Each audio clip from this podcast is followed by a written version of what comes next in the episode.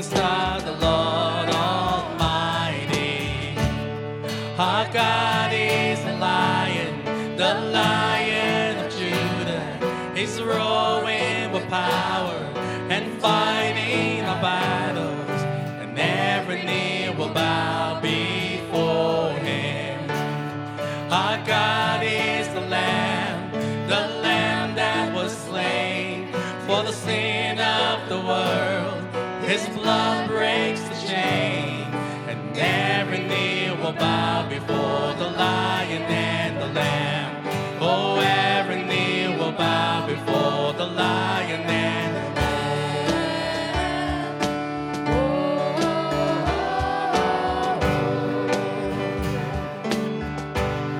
Lamb. Open up the gates. So open up the gates. Make way before the King of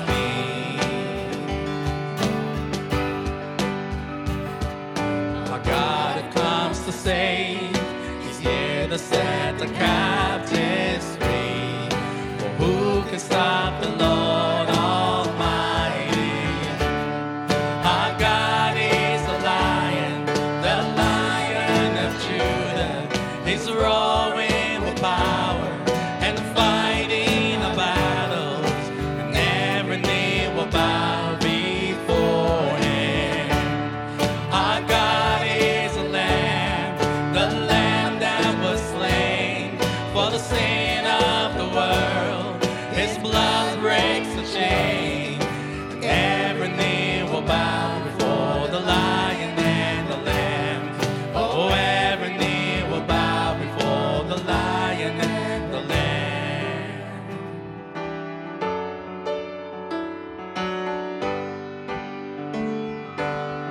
It says, who can stop the Lord Almighty?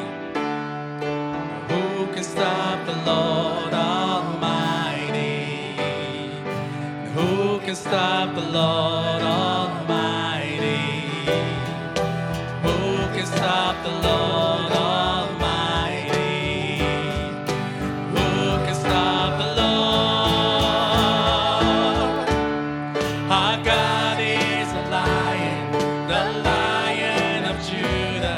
He's roaring with power and fighting our battles, and every knee will bow before Him.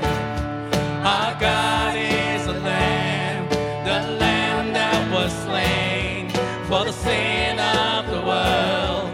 His blood breaks the chains, and every knee will bow before the Lion and the Lamb. Oh, every knee will bow before the Lion and the Lamb. Oh, oh,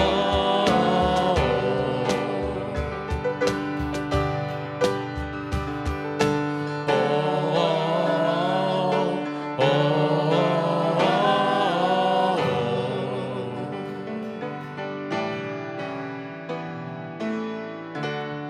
Amen. All right. Good job, preach team. Appreciate it.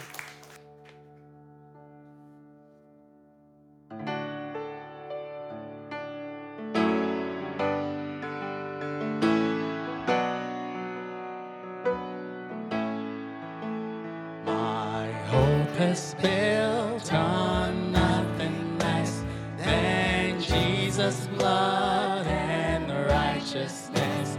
I dare not trust the sweetest frame, but wholly lean on Jesus' name. On Christ the solid rock I stand, on the ground.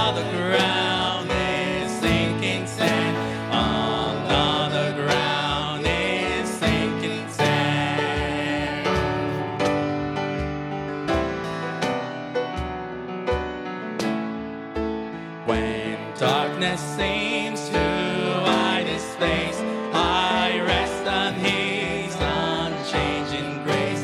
In every high and stormy gale, my anchor holds within the veil.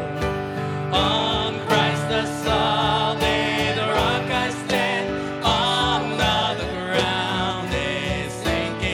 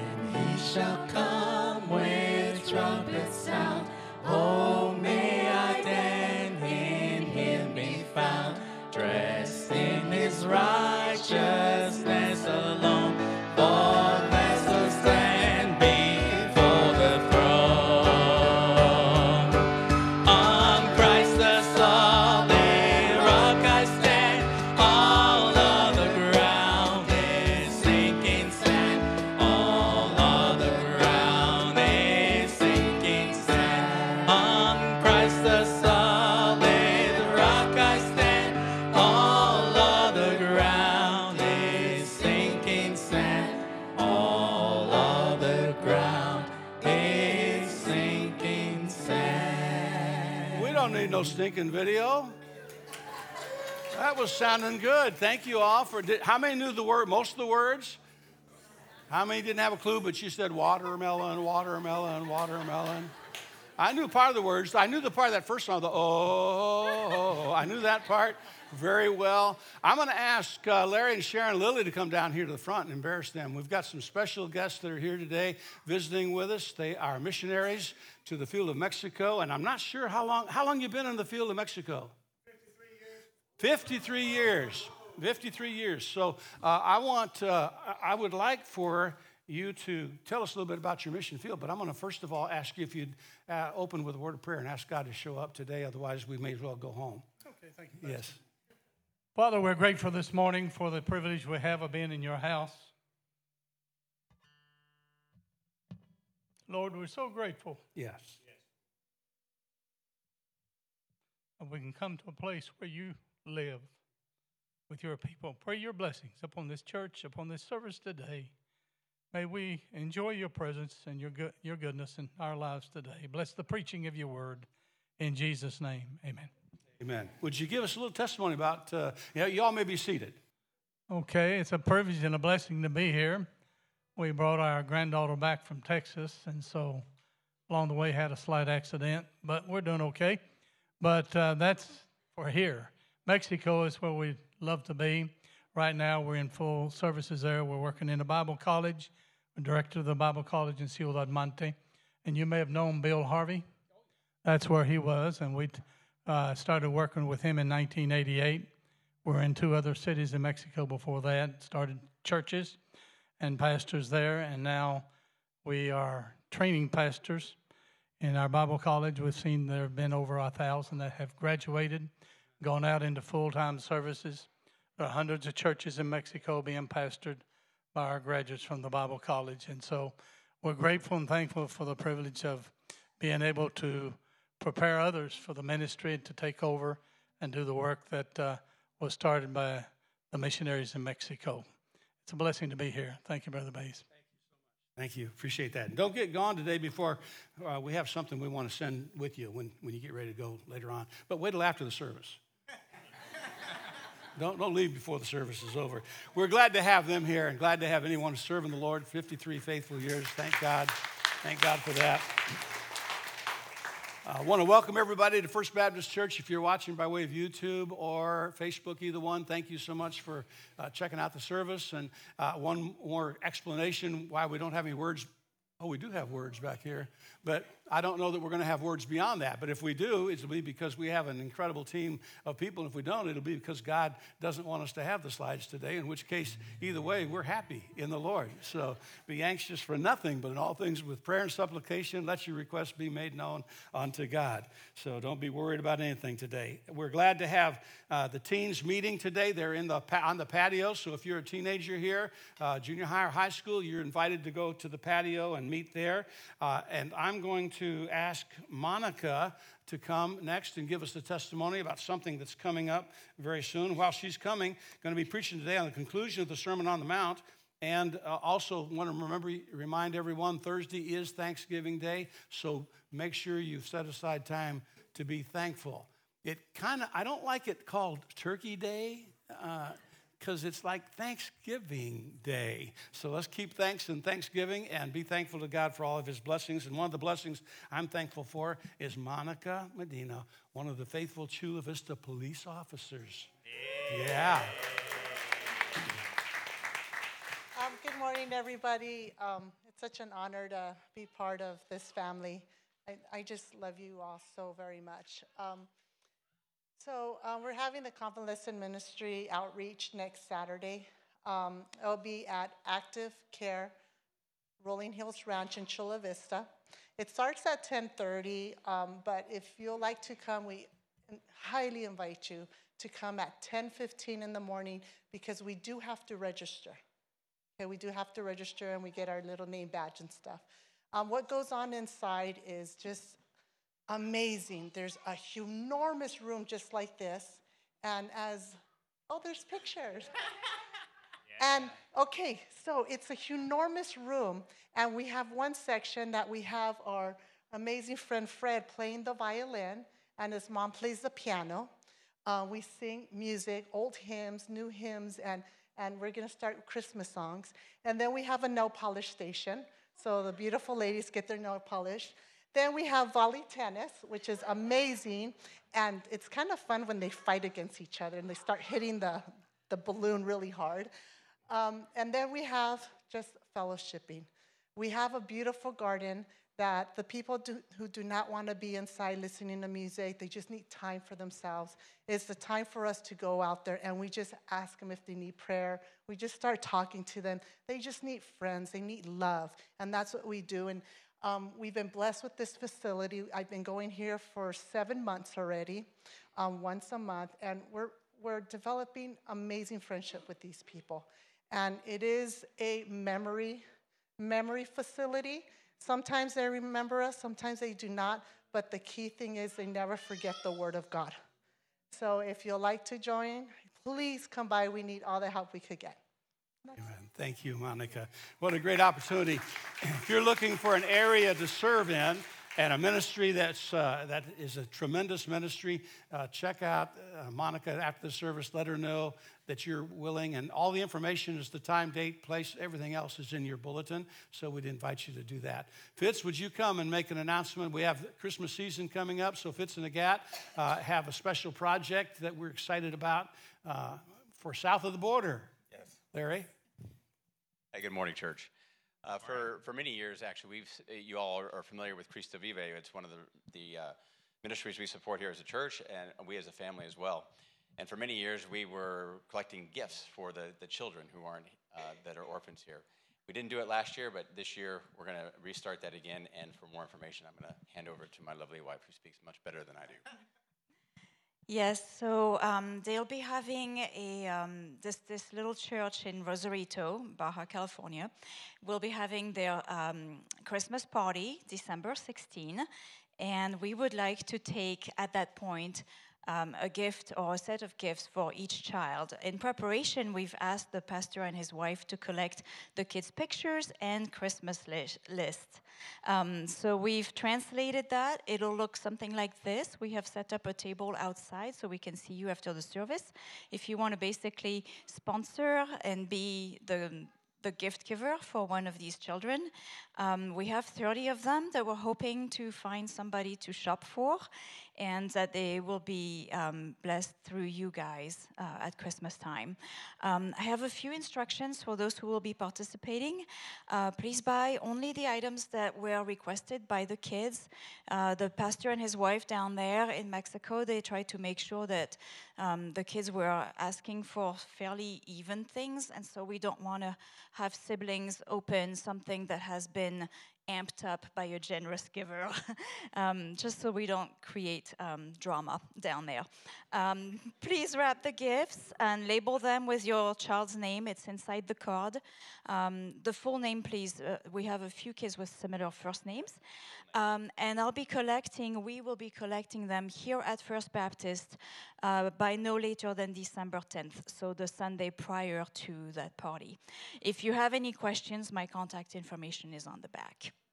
I think that covers it. Thank you so much. Please consider this. Oh yeah, sure. Okay, we've got a video then. Then yeah, we'll wrap it up with this. Thank you.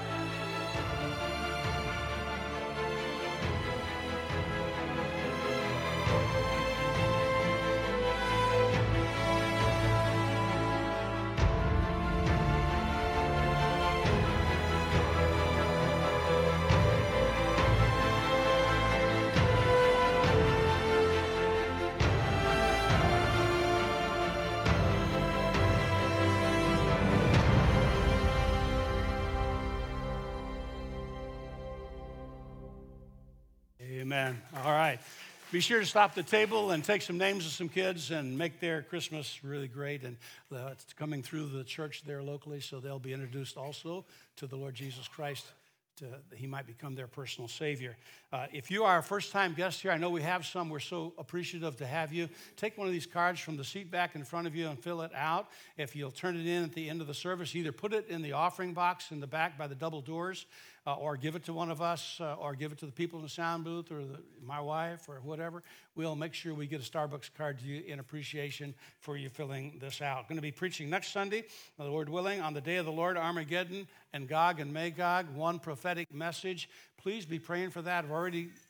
The work I've done, I'm going to have to redo. It's just too comprehensive. I've got to narrow the topics a little bit, maybe keep it down to like 1,000 years instead of eternity. I don't know. Now, one more announcement. So listen up, guys. Everybody got your ears on, right? I need 4 handsome, intelligent, strong men to serve the ladies' Christmas tea. We've got all you need is a white shirt and black pants, dress shirt and black pants. We've got the bow ties we're going to provide, but we need 4 more guys. We've got a maxed out crowd of ladies here, and it's our opportunity to serve them. So I need 4 of you to see. Jack, would you stand up back by the sound booth right over here? Those that are over there can't see you. They're in the back, so walk around a little bit. All right. There we go. That's Jack. All right. So see him after the service and let him know that you'll be part of that crew of handsome, intelligent, strong men needed to serve ladies' luncheon. Let's go ahead and stand together as we continue to worship the Lord in song. And maybe we have words. Maybe.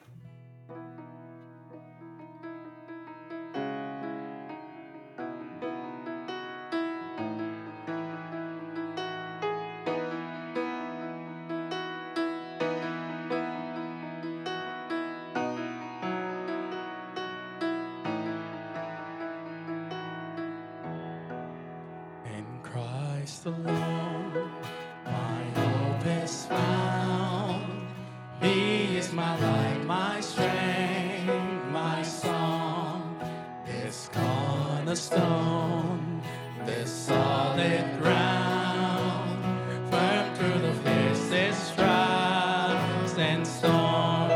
what heights of love.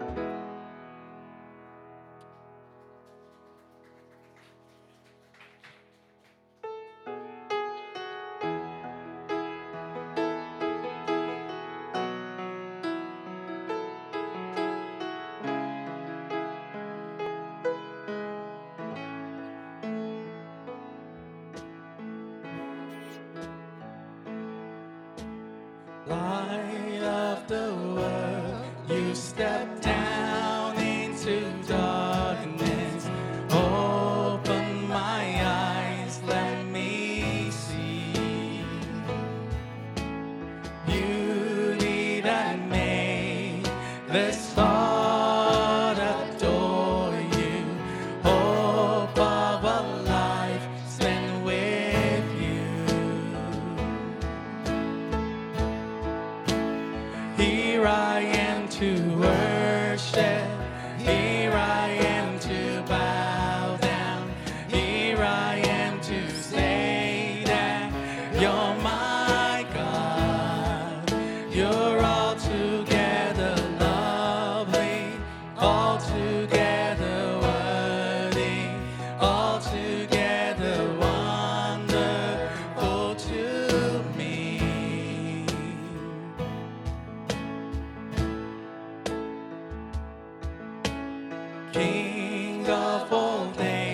so, so highly exalted, glorious in heaven above. Humbly you came to the earth, you created, all for love's sake became poor. And here I am to worship, here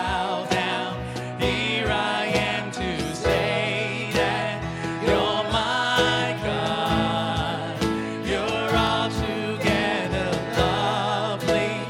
to bow down, here I am to say that you're my God.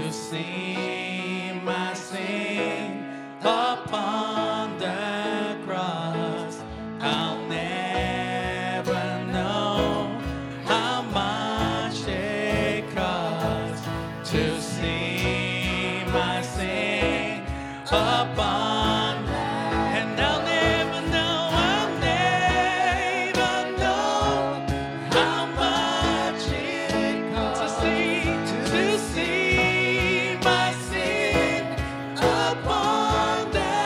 cross. I'll never know how much it costs to see my sin upon that cross. And here I am to worship, here I am to bow down, here I am to say that you're my God. You're altogether lovely, altogether worthy, altogether wonderful to me. You're altogether lovely, altogether worthy, altogether wonderful to me. Amen. A special thank you to Philemon for filling in for Shira. Appreciate that. Good job. You may be seated in the auditorium, and I'm going to ask the boys and girls to come up here to the front for a little brief mini message before they go get the real thing in the classroom. And the rest of us can turn to Matthew chapter 7. If you have your Bible, who has their Bible? Let me see your Bibles out there. And yes, it could be on your iPad, might be an old-fashioned one like this. All right, Matthew chapter 7, verse 13 will be there in a minute. Boys and girls, how many of you have ever been on a farm? Anybody? You've been on a farm? Anybody else been on? You been on a farm? Anybody else? Have you been on a farm? Did you ever go to Minneapolis? Minnesota, I mean? Did you ever go to Minnesota? Never mind. Okay. All right. So what kind of animals are on farm? Cows. What do cows do? Moo. What else? What other kind of animals? Horses. Horses. What do they say? That's it. You got it. What else? What other kind of animals? Duck. A duck. A duck goes quack, quack, right? All right. I love the meme on Facebook this week that said, when God was creating all the fowls of the air, he said, take that chicken, waterproof it, and give it a kazoo. And that's a duck. You'll get it later on, but that's all right. Okay, so how many have ever seen a sheep? How many have ever seen sheep? How many of you seen little baby lambs?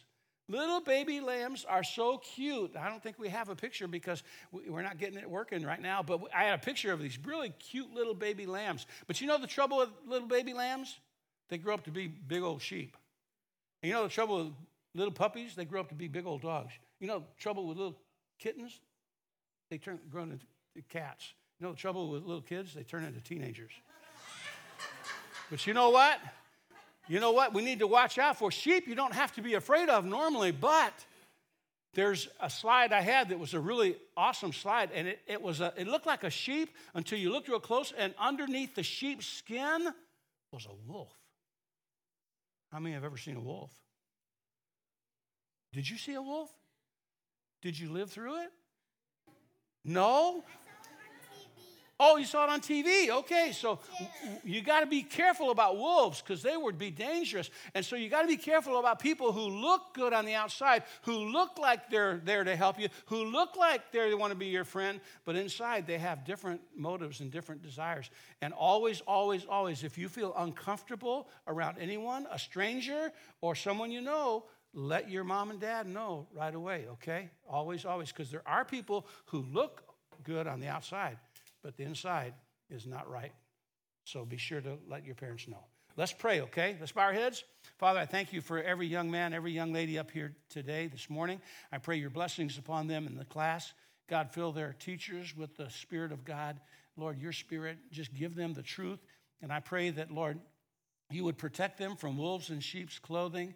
And I pray that you would help them to be obedient sheep themselves, following your Son, Jesus, as our great shepherd. And we pray it in his name. Amen. God bless you. Go ahead and go to your classroom, boys and girls. We're glad to have you here this morning. Thank you for being in God's house. Matthew chapter 7, Sermon on the Mount, part 12, conclusion. When I began the series on the Sermon on the Mount, I had no idea it would be 12 complete separate sermons. The truth of the matter is it should have been a whole lot more than that. In fact, today's message, we're going to go over several parables, each one of which could be a message within itself. But today, I plan to conclude the study of this amazing sermon and then to have the one prophetic sermon because it's so interesting how the powers are aligned today when things were written 1,500 or 3,500 years ago about the end times and how the nations are all aligned right now. So I just felt like that would be a good thing to go over. And then we'll start, the Lord willing, an Advent series in the month of December, concluding with the Nativity. So the conclusion of this series sermon is a series of parables meant to apply what Jesus has taught them in the Sermon on the Mount thus far. Instruction is of little value if there's no application. Instruction, knowing what the Bible says, is of little value if there is no application. In fact, I wrote 4 things that inspiration is by God's Holy Spirit. The holy men of old wrote as they were moved by the Holy Spirit of God. They recorded exactly what God wanted recorded, no more and no less. They were moved as a ship, as a sailboat moves on the surface of the water by the wind that fills its sails. They were so moved to write down what God wanted them to write, using their own vocabularies, their own expertise, their own way of writing, their own style of writing, but writing exactly what God wants. So that's inspiration. Then there's instruction by teachers, by preachers, by people conveying the truth of the Word of God. Then there's illustration, and that's taking things that we know and making an application of the principles that God wanted to teach us. And then last of all, there's application, and that's what does it mean to us? How does it work in our lives? What is it that it makes a difference in our lives? So the texts are found, there are 2 of them, in Matthew 7 and Luke chapter 6. And I'm going to go kind of fast through it. You've got the notes. Sorry, don't have the slides, but you've got the notes if you've got a bulletin. First of all, there's 2 gates in Matthew 7:13. Enter ye in at the strait gate, for wide is the gate, and broad is the way that leads to destruction, and many there be which go in thereat, because strait is the gate, and narrow is the way which leads unto life, and few there be that find it. So we have 2 contrasting gates here. One of them is the narrow, constricted gate, found by relatively few people. Did any of you have the misfortune of coming onto the island by way of the bridge the last couple of weeks when it went from all lanes down to 1? Did any of you have? Yeah. I sat on the bridge one Monday for I think about 50 minutes, thereabouts, just kind of creeping along a little at a time. There are not many who find this narrow gate, this constricted gate. And when they do, it's very, very constricted. In other words, this DEI stuff that's going on today is not is not appropriate for getting into this gate that God has. And why? I wish I had time to go into DEI, but diversity, we're okay with diversity of people and of races and of social stratas, and I mean, we're fine with that. But this idea of equity in that is not equality. It's a whole different thing from equality. So do some research on that. And inclusiveness, you know, God's plan is not inclusive of everyone who believes whatever they want to believe. God's plan is very narrow. God's plan is, Jesus said he is the way, the truth, and the life, and no man comes to the Father but by me. No one does. So someone who's serious and sincere about worshiping Islam, the God of Islam, someone who's into some other religion, some animism of some kind or whatever, the Bible doesn't make any provision for that. There needs to be a coming to Jesus Christ, an acknowledging of him as our Lord and Savior, and that's what saves us. And that's what gives us then life, absolute sense of life without restriction, eternal life, Hebrews 7:16 says. So we have the narrow gate. It was very narrow, constricted. Then we have the wide gate, a spacious, wide, like a multi-lane highway. And I actually had a picture of Route 10 with no cars on it at the point where the fire was underneath the freeway. And there's these massive, I can't remember how, it's like 10 lanes that with nothing on it. And I thought to me that what a picture of a wide, spacious, multi-lane highway, but it leads to destruction. The idea of the word destruction means to destroy fully, perdition, and ruin. In the New Testament, it refers to the state after death, wherein exclusion from salvation is a realized fact. So people who go the wide road, the broad way, go to destruction. There is no eternal living, eternal life for them. There's eternal death and eternal separation from God for them in a terrible place that eventually will be called the lake of fire. It's for the lost and the ruined. So many there be that go in that gate, unfortunately. Most religions today, and including a lot of Christian denominations and a lot of so-called Christian churches, emphasize a false salvation. This fake salvation can be defined by human wisdom. So for salvation, if you want to be saved, you got to be a nice person. You got to join a church, a mosque, a temple, or have some kind of religious affiliation of some, whether it doesn't much matter what it is, according to the world. Generosity, you've got to give of one's time, one's talents, one's treasures somehow. You've got to seek enlightenment. You've got to be altruistic, watching out for others. You've got to help little old ladies across the street. If you see me out in the street, don't come over and help me across the street. I will not respond to that in a favorable way. So people have concocted all these ways of being a good person so that when you die, whatever way the balance goes, if it's toward the good works you've done, then you'll go to heaven. If it's not, then you'll go to hell. Or in some people's belief system, you cease to exist or whatever.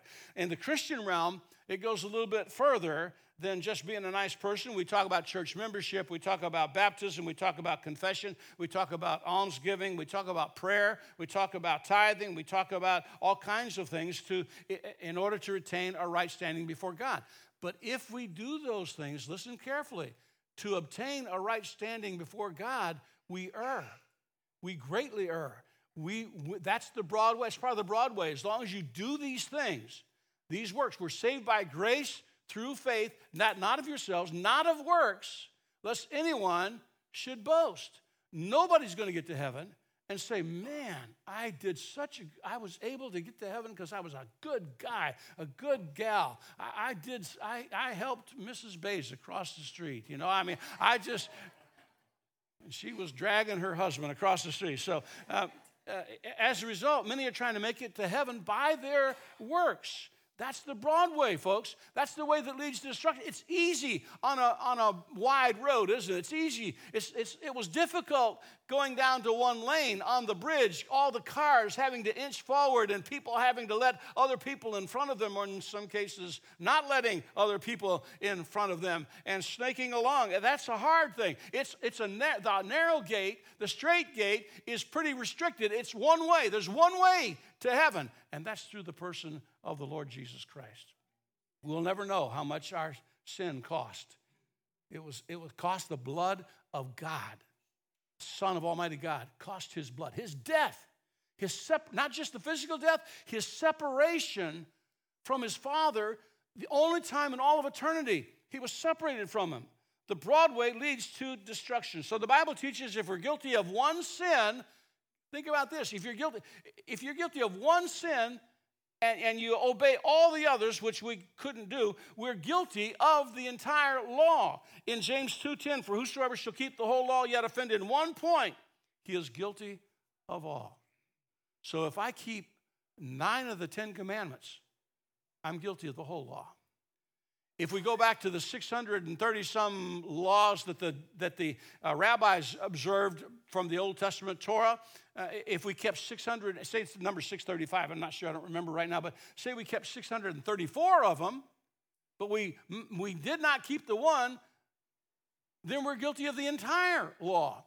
So the whole point is that we have to be saved by grace through faith. Hopefully, you have found the narrow gate, the way, the truth, and the life. That is exclusive. That is not inclusive. That is exclusive of everyone who rejects Jesus Christ as their personal Savior. Now, this is not a popular message in today's world.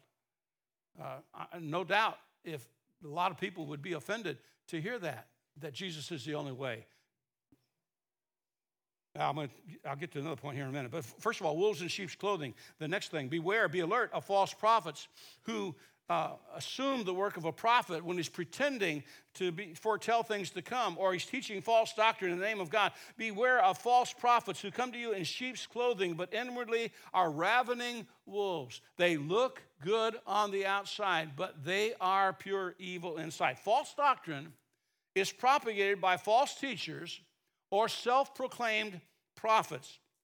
They metaphorically clothe themselves in attire resembling a sheep. Now, the word for sheep there is interesting because the Greek word for sheep goes a little bit further than just a sheep, the animal. It's a sheep that walks before, leading the way. It's kind of a leader of the pack. Even though a shepherd is who leads the flock, there are some sheep who become dominant and they kind of lead the way. And this is a sheep that's leading the way for the others. Be careful of him. He is not what he appears to be. He looks like a sheep on the outside, but he's actually a wolf in sheep's clothing. So it's the idea of unconverted people leading others into error. And I am always, always, always amazed when I hear of preachers, and I get stuff on the email all the time about preachers who mess up, preachers who are found out, preachers whose sins are discovered, preachers who lead people the wrong way.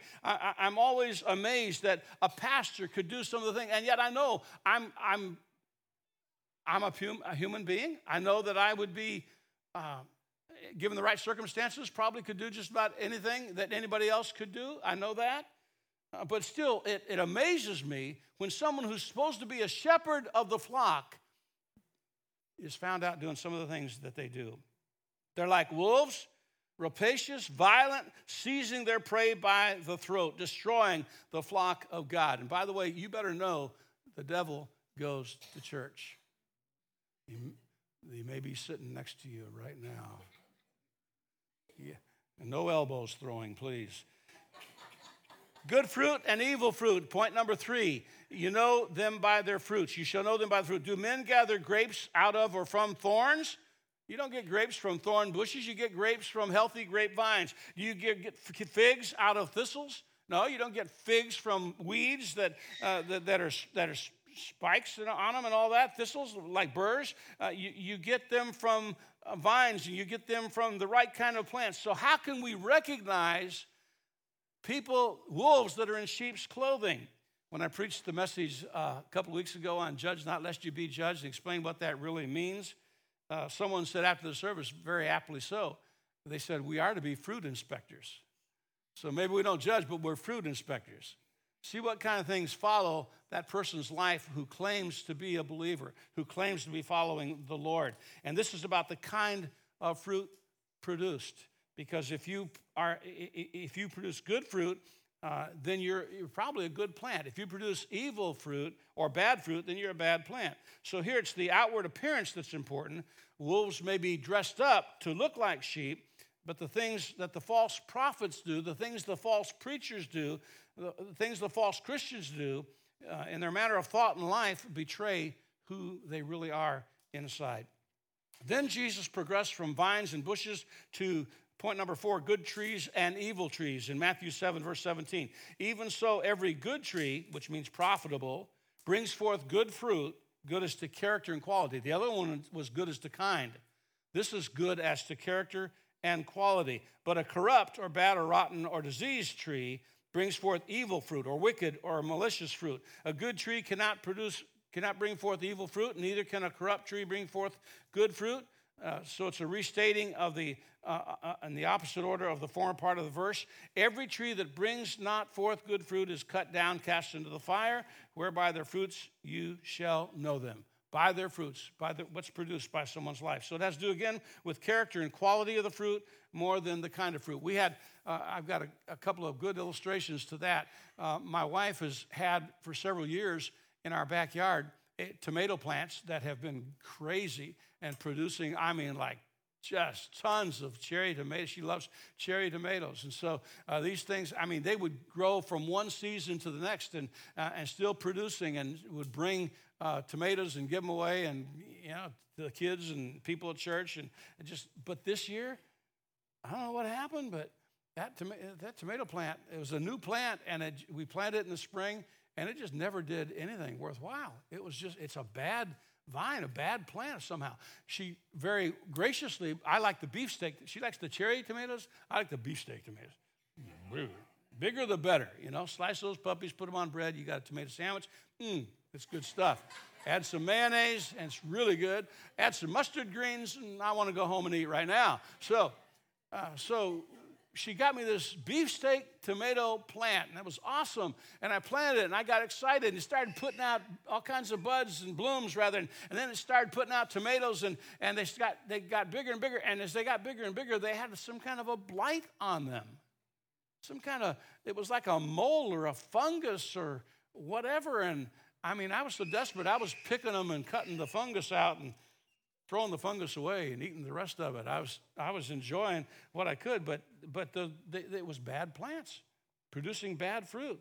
False prophets produce, point number 5, false professions. False prophets produce false. Let me camp there for just a moment, because I want you to understand, we don't have to have faith in our faith. We have to have faith in God and his word. Now, there's a difference. Faith in our faith. Let me give you my experience. I was saved when I was 8 years old in a First Baptist Church, Chicago Heights, Illinois. I went to Bible college when I was 19 years old.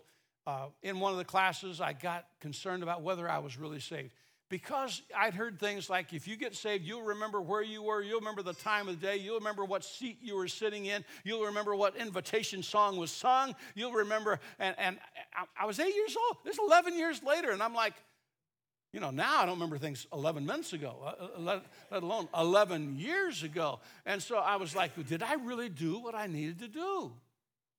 I'm in Bible college. I've surrendered to ministry. Did I really do it the right way? I don't know. And this professor very wisely said, if you're not sure, go to your dormitory room, shut the door, get down on your knees, and say, God, I think I was saved, but I'm not sure I was saved, and I want to make sure, and so I believe that I'm a sinner. I believe I'm going to die one day and stand before God. I believe Jesus died for me on the cross, that he's your son. I believe he rose again after 3 days, and I want to ask him to be my Savior and my Lord and my Master. Now it's a matter, do I trust the Word of God and what it says about being saved? Do I trust God as my Savior, or am I still trusting my faith? It's a different thing altogether. So trust God and his word, not your faith. Not everyone, now listen to this, in Matthew 7:21, not everyone that says unto me, Lord, Lord, which is kurios in Greek, which means it's the New Testament equivalent of Jehovah, okay? So that's the title given for Jehovah in the New Testament. Lord, Lord, kurios.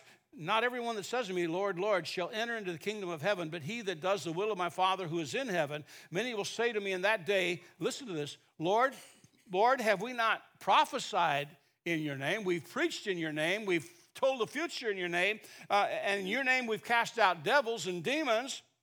And your name, we've done many wonderful works, but yet not everyone that says, calls him Kyrios, calls him Lord, is going to wind up in heaven. Not everyone who talks the talk walks the walk. Saying it is not enough. Saying I'm a Christian doesn't make me a Christian.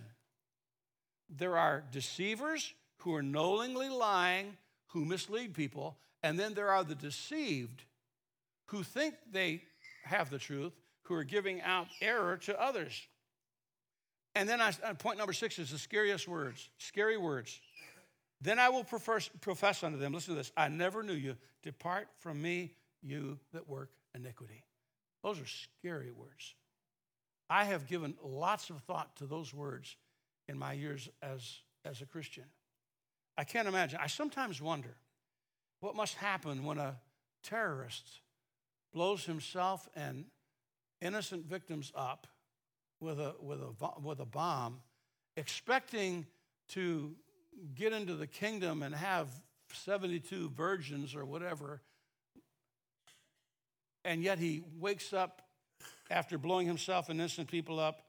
He opens his eyes in hell. I wonder what he thinks about at that point. Eventually, that person will stand before the true God to be judged and be cast into the lake of fire forever and ever. And I want to point out something. Anyone who would do that must be sincere. They wouldn't do it on a whim, surely. They must be sincere. But sincerity alone, is not enough. One must sincerely believe in the Word of God and in the Savior, the Son of God. And the song we sang about the wise man built his house upon the rock, and the winds came, and the rains came, and the floods came, and it did not fall because it was founded upon a rock. That's why contractors will dig down. They'll get through the dirt and the clay and gravel and whatever else. They'll get down to bedrock, and then they'll pour cement in on top of that and probably reinforce it with rebar and iron in order to hold that foundation, in order that when the rains fall, when the wind blows, when the floods come, that building will still stand. And the wise man who builds his house upon the rock is the wise person who believes in Jesus Christ as his foundation. The only way we can endure is to hear the words of Christ and do them. And if we do, then we will be saved. 1 Corinthians 3:11, for other foundation can no man lay than that which is laid in Christ Jesus. The foundation for my salvation, foundation for your salvation, is an immovable, steadfast rock, Jesus Christ, Son of God, who will never, ever let us down. Matthew 7:28 and 29 closes this way. And it came to pass when Jesus had ended these sayings, the people were astonished at his doctrine, for he taught them as one having authority and not as the scribes. So Jesus concluded his sermon on the mount. I was hoping Shira was here. I was going to tell. I wonder if he gave an invitation. I wonder if they sang "Just as I Am," and how many verses of "Just as I Am" they would sing to have that crowd respond. But the people, the Bible says, were astonished. And the English word "astonished" doesn't really do it justice, because the English word "astonished" doesn't mean the same that the Greek word means. The Greek word for "astonished" is ekplesso, which means to strike out by a blow, and found in the sense of knocking one out of his senses or self-possession. Knocking one out. I mean, Jesus preached this incredible message, and the Bible says the people, they were like they got socked, like they were gut punched, like they were sucker punched. They were dazed because of the profoundness of the preaching of Jesus Christ. They weren't used to such preaching from the weak and powerless and pointless teaching of the scribes, the Pharisees, and the Sadducees. And so today we have our positive thinking preachers. We have our prosperity preachers. Do you know Jesus didn't come so that we could be rich? Jesus came so that we could be saved. Jesus came so we could live eternal life. Jesus had not where to lay his head. He had a robe without seam that was about the extent of his worldly possessions. So don't believe this stuff. You send me your tithe and you'll get rich. The only person who'll get rich is the one who's everybody's sending their tithe to. That's the only one that'll get rich. So pick and choose preachers who take the word of God and will cut out things. One of the kings in the Old Testament would cut out portions of Scripture that he didn't like and throw it away. We have preachers like that today who will take the word of God and cut portions out that they don't like, they don't want to hear because it's not politically correct, because it's not woke enough, and they will then toss it aside. Well, I'm telling you something. Those who cut out to interpret or reinterpret clear Bible teachings and replace it with their human reasoning and cultural wokeness don't have the kind of authority that Jesus had. They were astonished, they were amazed, they were gut-punched because he had authority, exousia, which means permission and authority and right and the liberty and the power to do something. And the word has the idea of right and might. He has the right to say what he says. He has the power and the might to say what he says.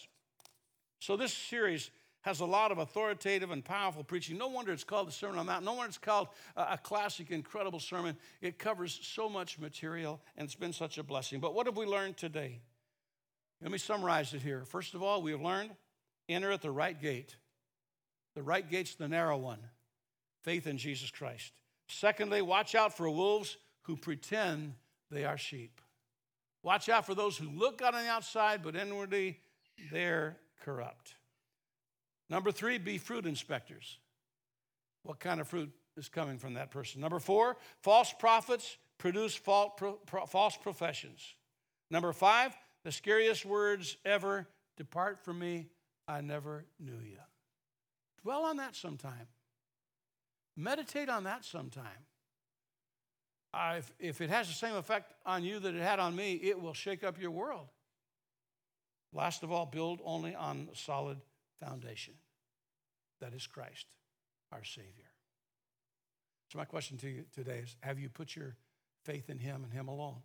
Have you built your spiritual building upon the foundation that will never crack, never dissolve, never allow the building to be swept away? Have you put your faith and trust in the one who sent his son to die on the cross so that you could have and I could have eternal life with Christ in heaven forever and ever and ever, in a place where there's no sin, no sorrow, no sickness, no sad goodbyes? If you haven't done that yet, this can be the day of your personal salvation.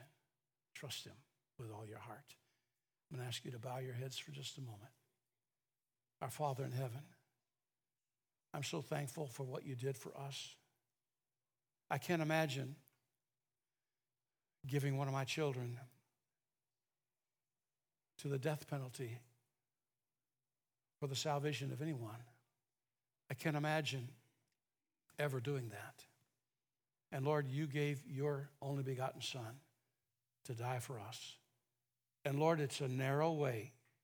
Not just anybody can go to heaven. Not just anybody can live forever with you, but those who've put their faith, trust, confidence in Jesus Christ as their Savior, the one who was the mediator on the cross, the one who was the go-between, between sinners like us and you. So, Father, if there's those that are here this morning, they're not certain that heaven is their eternal home, like I did when I was 19 years of age, may they make that commitment right now. May they make sure of it so that they don't have to doubt, so they don't have to worry, so they don't have to wonder. And God, I pray that you would be glorified by that. With every head still bowed, if it's your desire this morning to make certain of your relationship with Jesus Christ, it's not about having faith in your faith, it's about having faith in God, in Jesus Christ as your Savior. And if you would pray, right where you're seated, if you would pray something like this, Dear God, I know I'm a sinner. I know I'm going to die one day. I don't know when that's going to be, but I know I'm going to die one day. I believe, Jesus, that you're his son and that you died on the cross for my sins. And right now, as best I know how, I put my faith and trust in Jesus Christ. Lord, be my Savior. Forgive me of every awful sin I've ever committed, every wrong word I've ever spoken, every wrong deed I've ever done. Be my Lord and my God right now. With every head still bowed for another moment more, if you just now prayed that prayer and you're not ashamed to admit it, would you raise your hand up real high? Hold it up for just a moment. I won't embarrass you. I promise. Hold them up for just for a moment. God bless you and you and you and you. Four. I see four. Anyone else? Thank you. You can put your hands down. Anyone else besides these? God bless you, sir. I think five. Anyone else? Father, we're so grateful and thankful for the love that you have for us, that you would do so much for us. God, I pray that you'd help us to be not wolves in sheep clothing, but you'd help us to be sheep, following the shepherd, the great shepherd. Lord, thank you for this opportunity to know you and to serve you and to love you. In Jesus' name, amen. Would you stand, please? I'm going to have the praise team sing a verse or two of invitation. If you'd like to come forward and pray about something, if you'd like to come forward and say, I prayed that prayer, I just want you to know, make that profession of faith, I'd be glad to hear that. If you want to come and find out about church membership or baptism and how we do that and when we do that, you could come right now as well. But as we sing our invitation, you come ahead right now.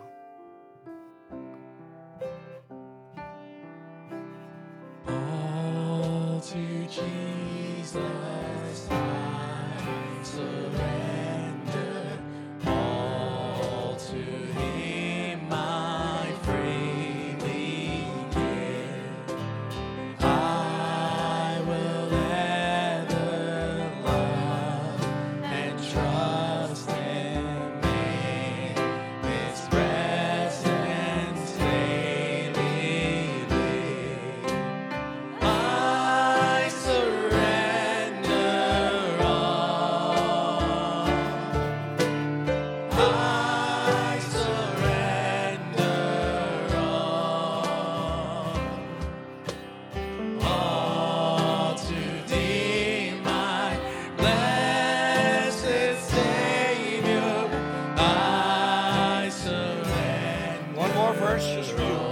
God's leading you. Listen to him. All to Jesus I surrender, humbly at his feet I bow,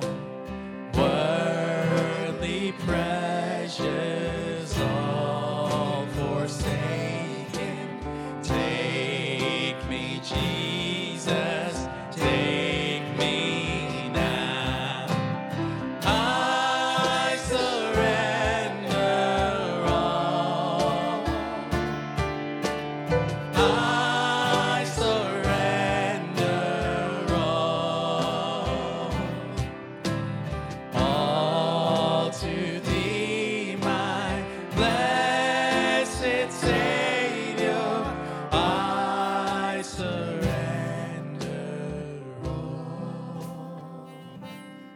Can be of any help to you after the service. We'll still be available, of course.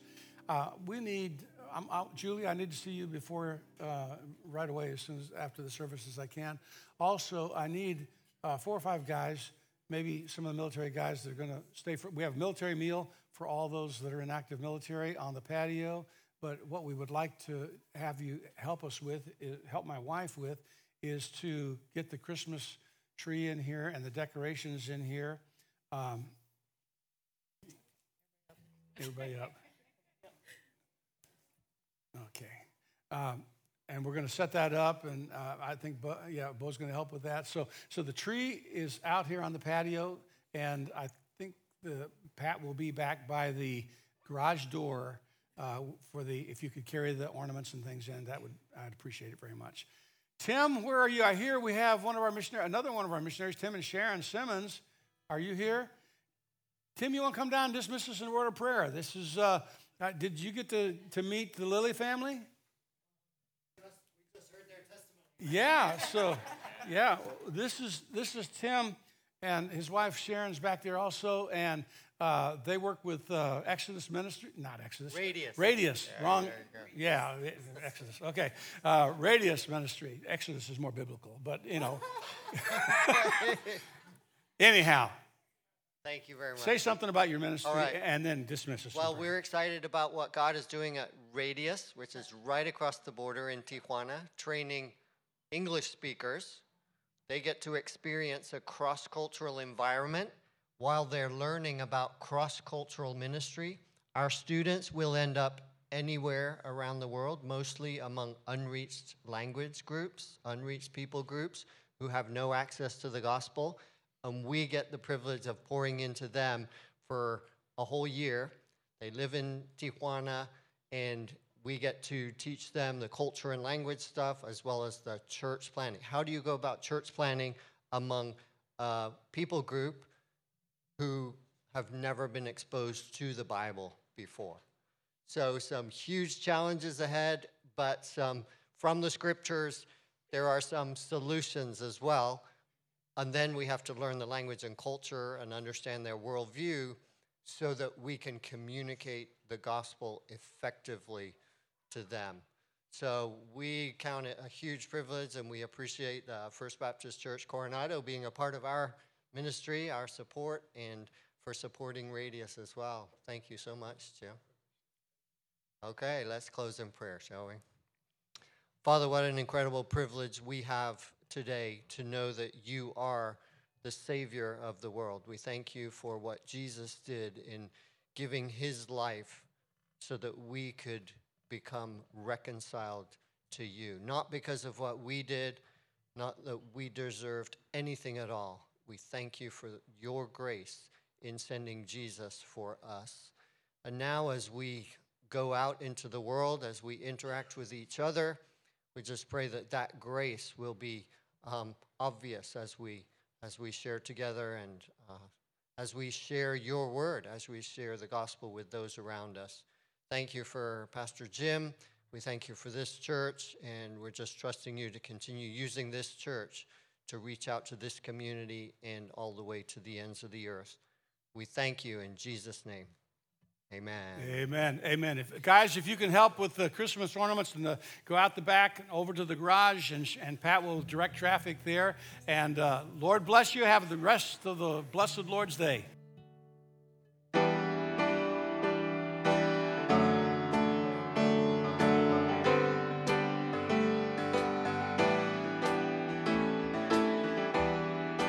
Who can stop the Lord Almighty?